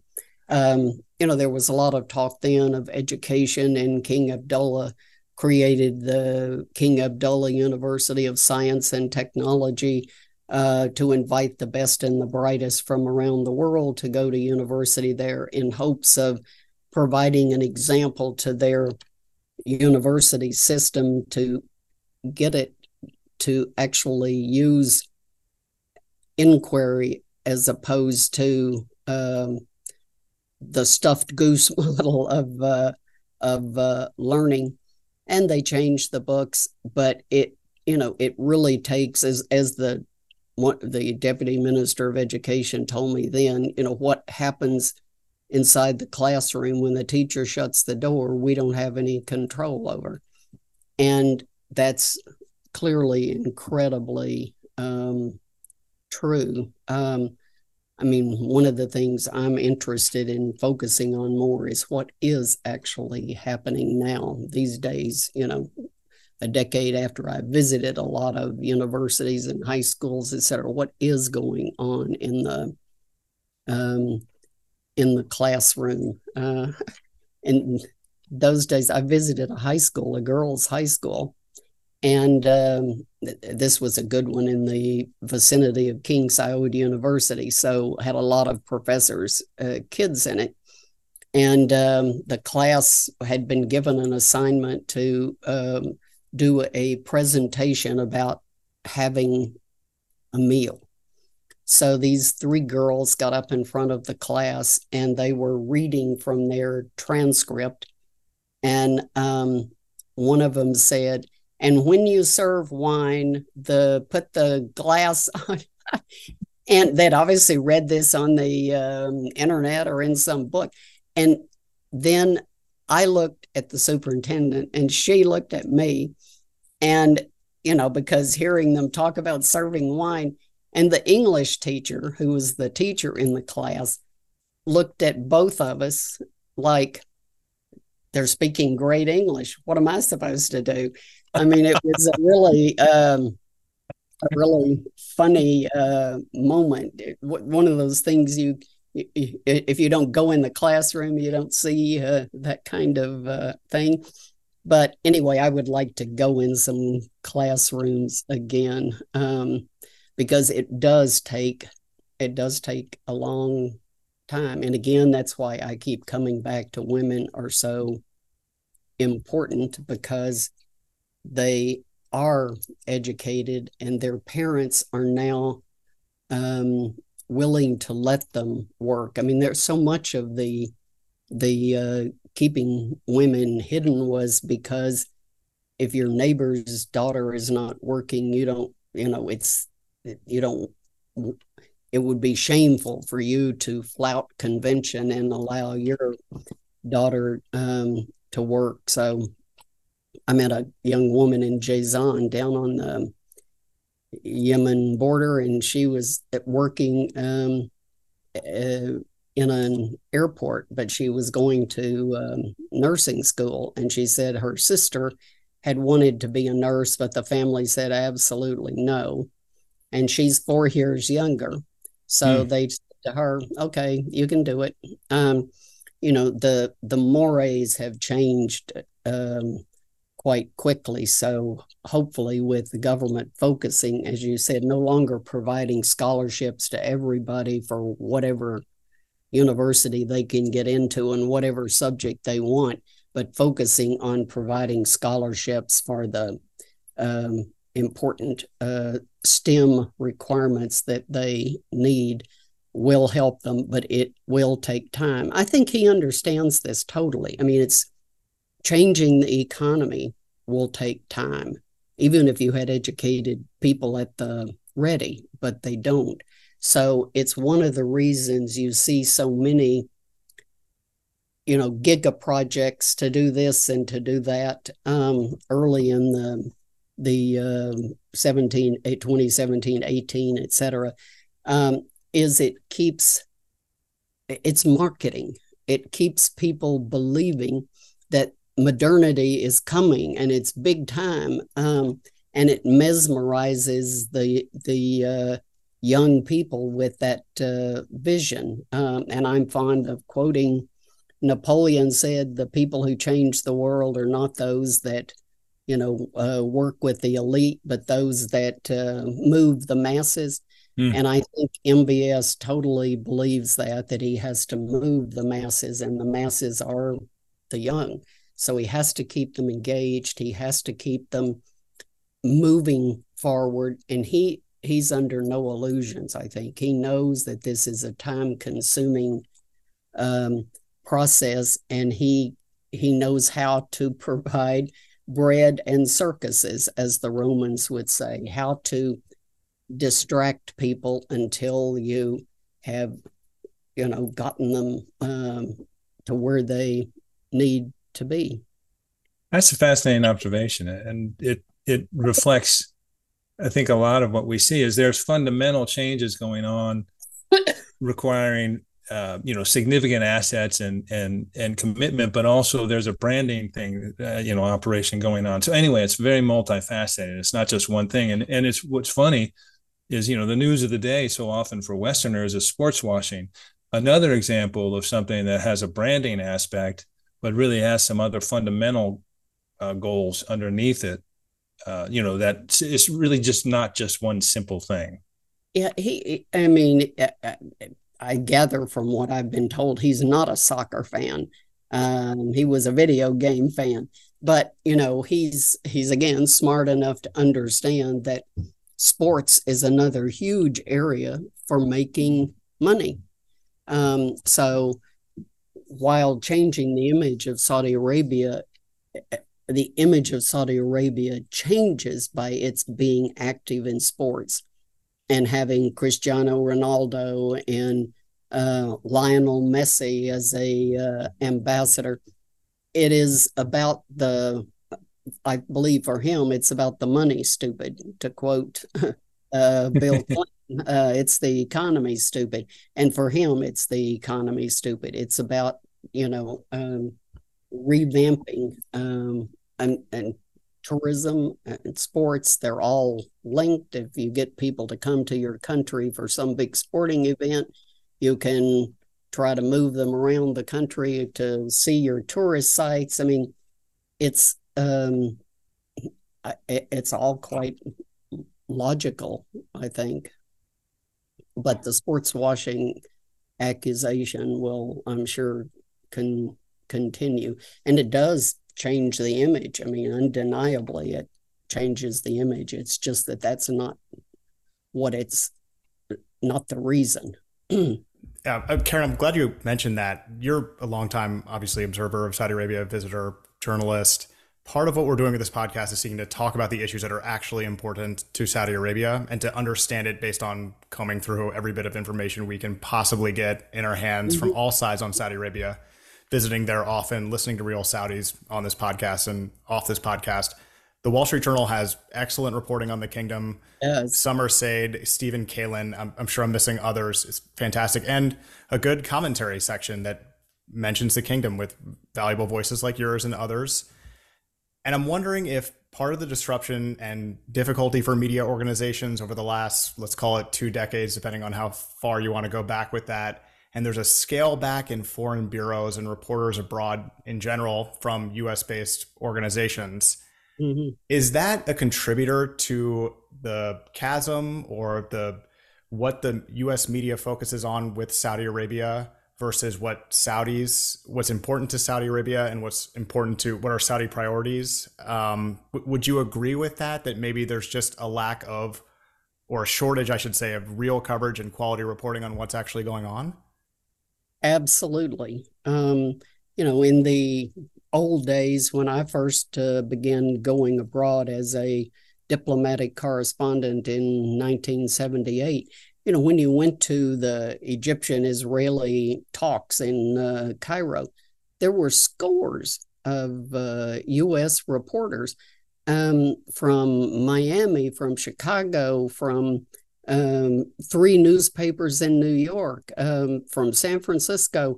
I mean, now if if there's the Wall Street Journal and the New York Times, that's about it.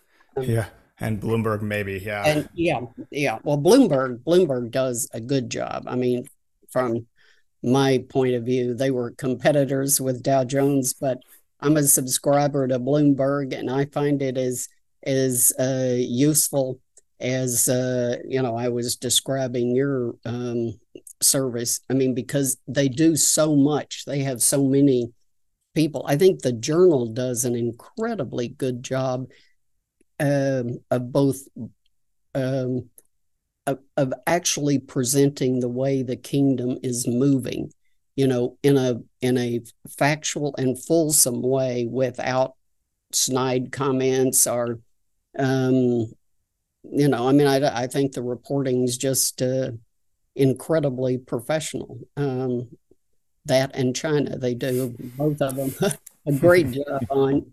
and I don't, I obviously can't take any credit. I haven't been there in uh, 15, 20 years, you know, in in charge. So it's not, I'm not patting myself on the back. It's just, you know, the journal continues to be very good. It's, we would agree with you, I think. Yeah. It, has been a great resource for us. And I'd like to do a shout out because Stephen Kalin is a fellow graduate of Davidson College. He's ah. a foreign correspondent for Wall yeah, Street Journal. Does him. a really good job. I know him. and I know Davidson College. My best friend from first grade, father moved there as a professor, you know. it's the first time I heard of it. But uh, didn't um, didn't uh what's the great basketball Steph player? Curry, Steph yes. Curry, Steph yeah. Curry yes. Uh, also went there. So there are some very famous uh Davidson grads. Absolutely. And way back to well, way back, Dean Rusk went there as well. But there's a the um so anyway it, no but you know Stephen does you, you agreed Wall Street Journal does a does a, a first rate job on he's um, he's he's extremely good Go, go Wildcats. Last go question, Wildcats. If we, if we may. Um, you've uh, travel has been extensive to Saudi Arabia over your career. Forty-five years, you said, was ago. Roughly, was your first visit. What do you have a next visit to Saudi Arabia planned? I'm sure it's not in the next six weeks uh, during the summer, um, as you are in Maine now. But do you have a next visit to Saudi Arabia planned? Yeah, I'm um, hoping to go. I just got a new passport and thus a new visa, um, and am um, planning to go in late September or October. Very nice, fantastic. American journalist, author, media executive, and Pulitzer Prize winner, Karen Elliott House. It was an honor and a pleasure. Thank you so much for joining us on the 966. Thank you for having me. I truly enjoyed it.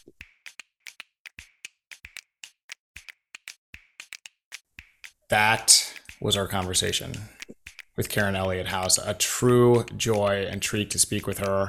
Pulitzer Prize winner, Richard, the first one we've had on the show. Hopefully, not the last one, but she was wonderful. I hadn't, I wasn't aware of that. I, I guess that does make perfect sense. It's not as if we had a parade of Pulitzer Prize winners. so that's that's a good point, uh, which made it even more special. Yep, absolutely. And you know, we sort of Richard, we do these readouts and read-ins for our guests because we properly want to introduce them.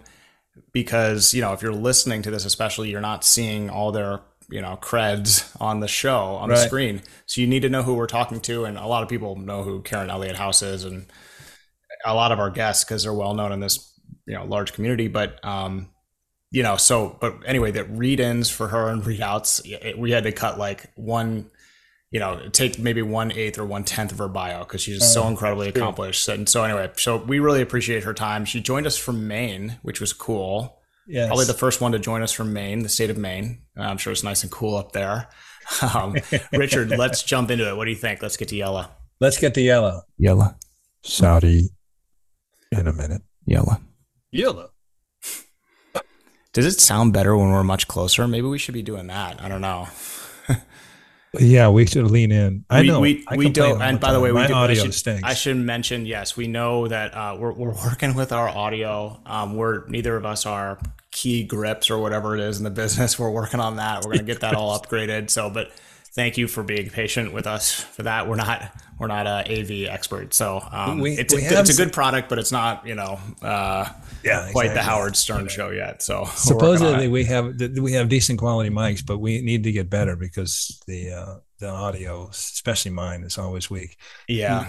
Um, Yella number one. The Wall Street Journal first reported that Saudi Arabia is set to host peace talks among Western countries Ukraine, and key developing countries, including India and Brazil, on August 5 and 6 this weekend, as Europe and Washington intensify efforts to consolidate international ports support for Ukraine's peace demands.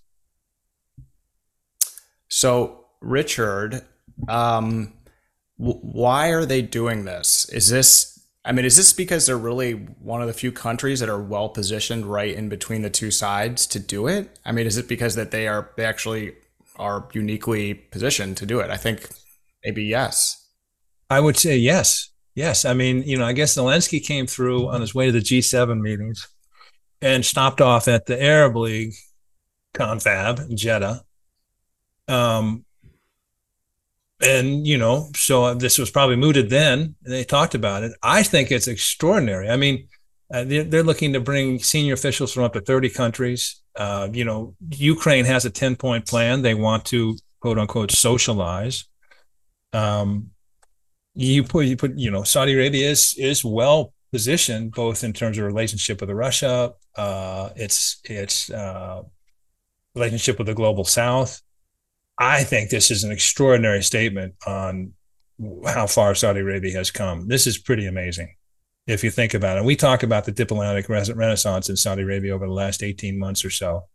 Uh, and we talk about their perception of themselves as a middle power and a globally, you know, a, a geostrategically key nexus between Europe, Asia, and Africa.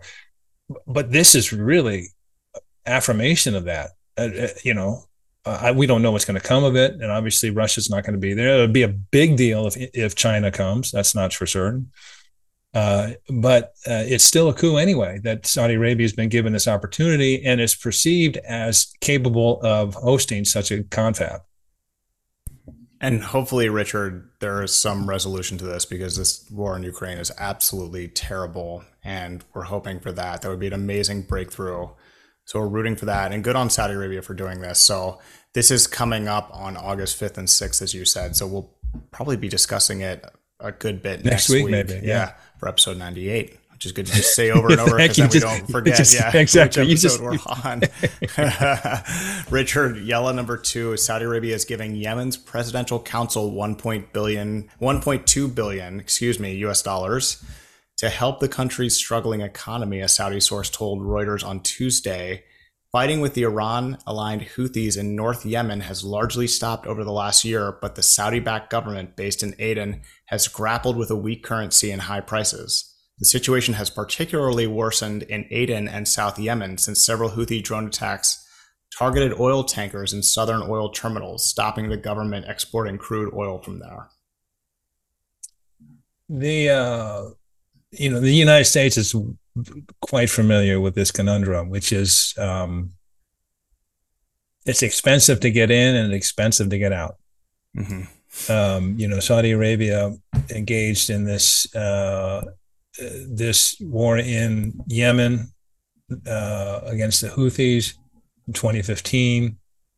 Um, they'd like to get out. The Houthis are making it difficult for them to get out, uh, having some sort of political resolution it's it isn't expensive. It, you know, it's not a hot. It's not hot right now because we have a truce for close to a year now.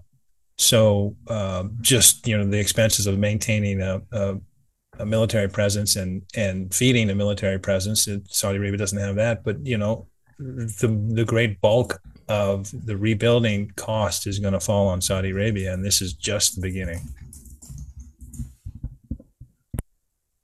And it, what's interesting, I guess the Yemeni officials said the donation would be used to pay government wages, fuel for power plants, and fuel food imports. All these things needed government wages in particular. A sticking point on their negotiations with the Houthis. The Houthis want their soldiers to be paid.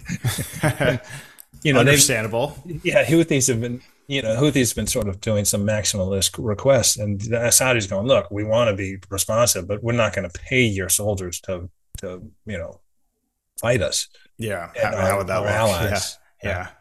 yeah. Um, interesting. It's good to see that they have had a, a, a year of this sort of, I mean, because yeah. a few years ago it was really bad there. So, but there's a ton of rebuilding. Um, and it's interesting. I think a lot of Saudi UAE, Saudi UAE friction comes, you know, the new, the newest friction and competitiveness comes from, from Yemen and how yes. to rebuild it and how they, you know, the, all about the war. So, I mean, and getting to a stable political resolution is is a, a long way to go. I mean, does, does, does, the, does the country stay intact? Who knows? I mean, there's there's a long way to go.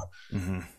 Um, Yella number three: Saudi Arabia's stocks offer some of the best buying opportunities in emerging markets if investors look beyond oil Please refer to Lucien's One Big Thing. Yep.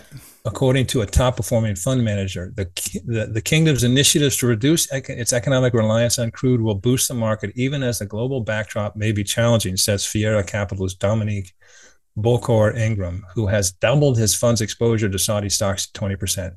His EM fund, Emerging Markets Fund, has beaten 99% of peers this year, according to data compiled by Bloomberg. While the Middle Eastern nations' stock fortunes have long moved in sync with crude prices, shares of healthcare, tech, and insurance firms are surging on, in the Tadawul All Share Index this year. The benchmark itself has rallied 12%, outperforming emerging market gauges.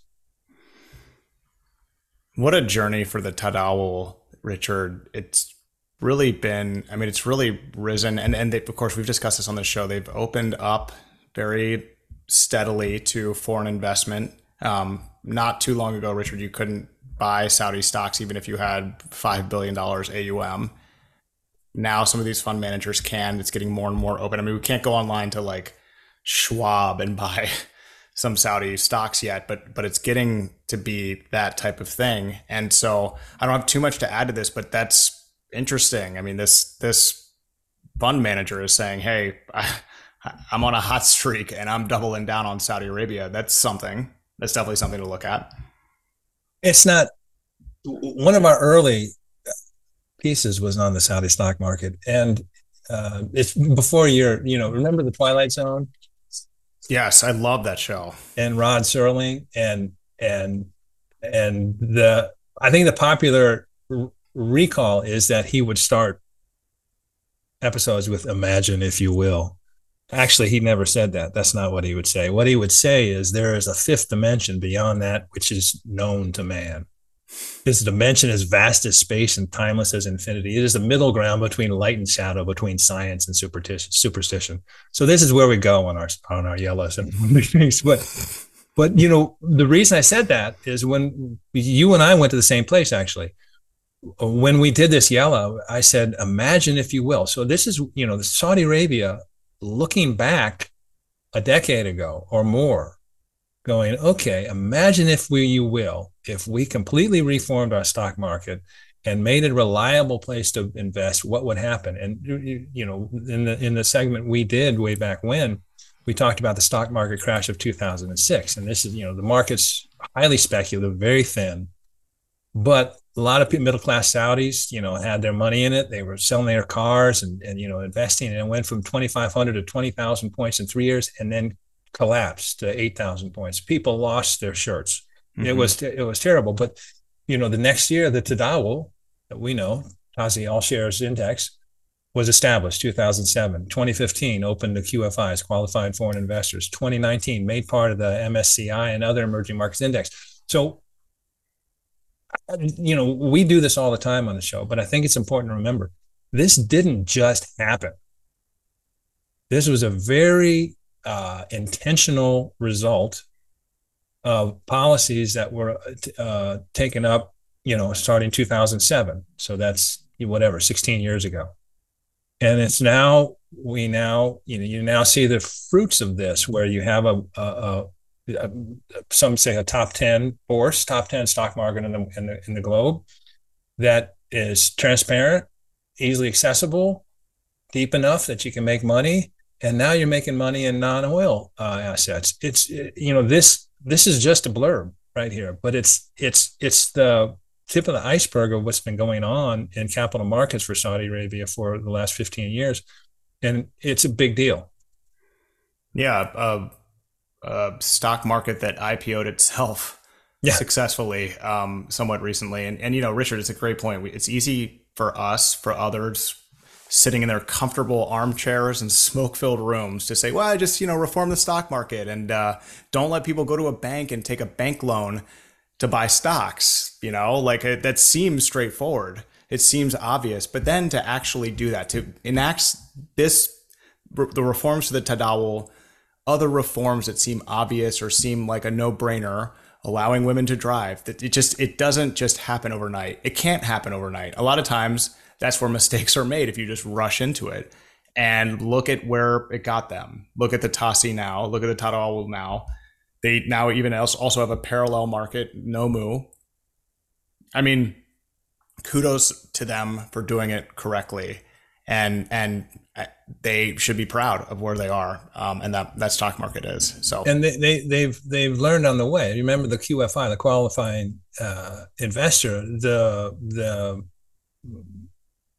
the obstacles to you know admittance were uh, too restrictive, too high. You know, so you just limited, and they were concerned because they were a little gun shy. They don't know who's going to come in. They want to make sure it's not taken over by foreign investors. But they learned, so now it's fairly easy to get in. They, you know, they they have best practices. They've they've adopted all you know all the most globally practiced um, accounting methods, and you know, and and you know, and uh, so anyway, it, it's it's been a it's been a it's been a process uh, and it's not always been easy, but they've done it, and they have a viable stock market that is actually a significant uh, incentive for people to start businesses, grow businesses, and then IPO them themselves out of the business. This is what this is what capital markets do. This is what healthy capital markets do. It's it's really it's, it's a nice sign.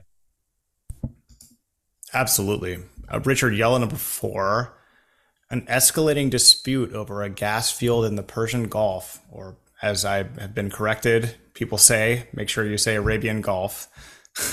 an escalating dispute over a gas field in the Arabian Gulf poses an early challenge to a Chinese brokered agreement to reconcile regional rivals in Saudi Arabia and Iran.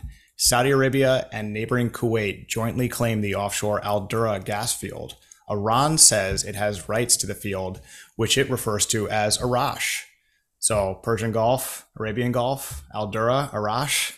The two sides held talks in Iran in March, but were unable to agree on on a border demarcation. It's unclear whether the, the dispute over the gas field, which goes back to the 1960s, will escalate beyond rhetoric.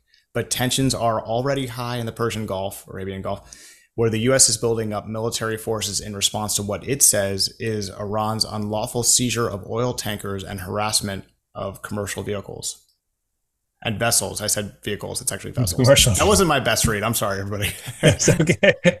Um, yes, I mean this is it, it is interesting. I mean, you know, they're, they're, turning to the U.S.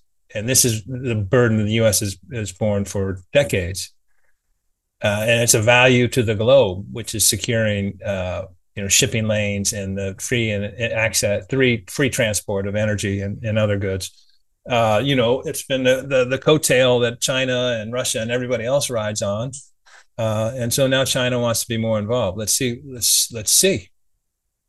Let's see. You know, right now the Gulf, the the region is turning to the U.S. It's for whatever reason Iran's been a bit feisty of late.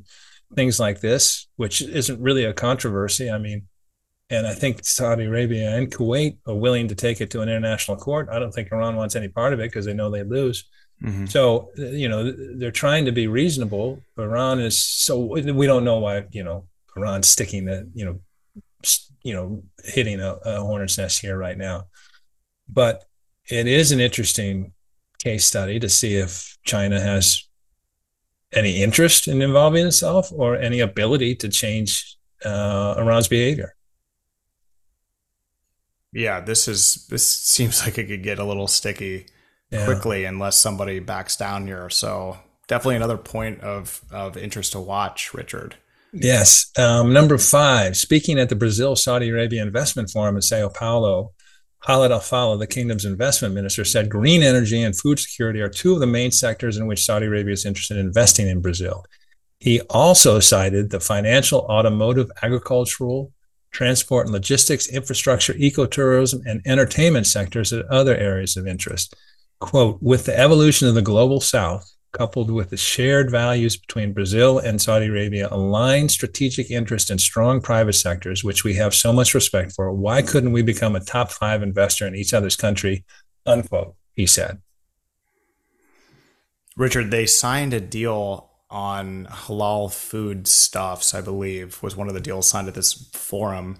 There has been an uptick in Brazil Saudi relations in recent years. And Richard, our mutual friend, Abdul Rahman Al Bakir with the Ministry of Investment, um, is specifically involved in this. It's interesting. It's, um, you know, this is Saudi Arabia branching out its relations and, and trade relations all over the globe. And you see it not just in Latin America, but you also see it in the Caribbean um, and elsewhere around the world.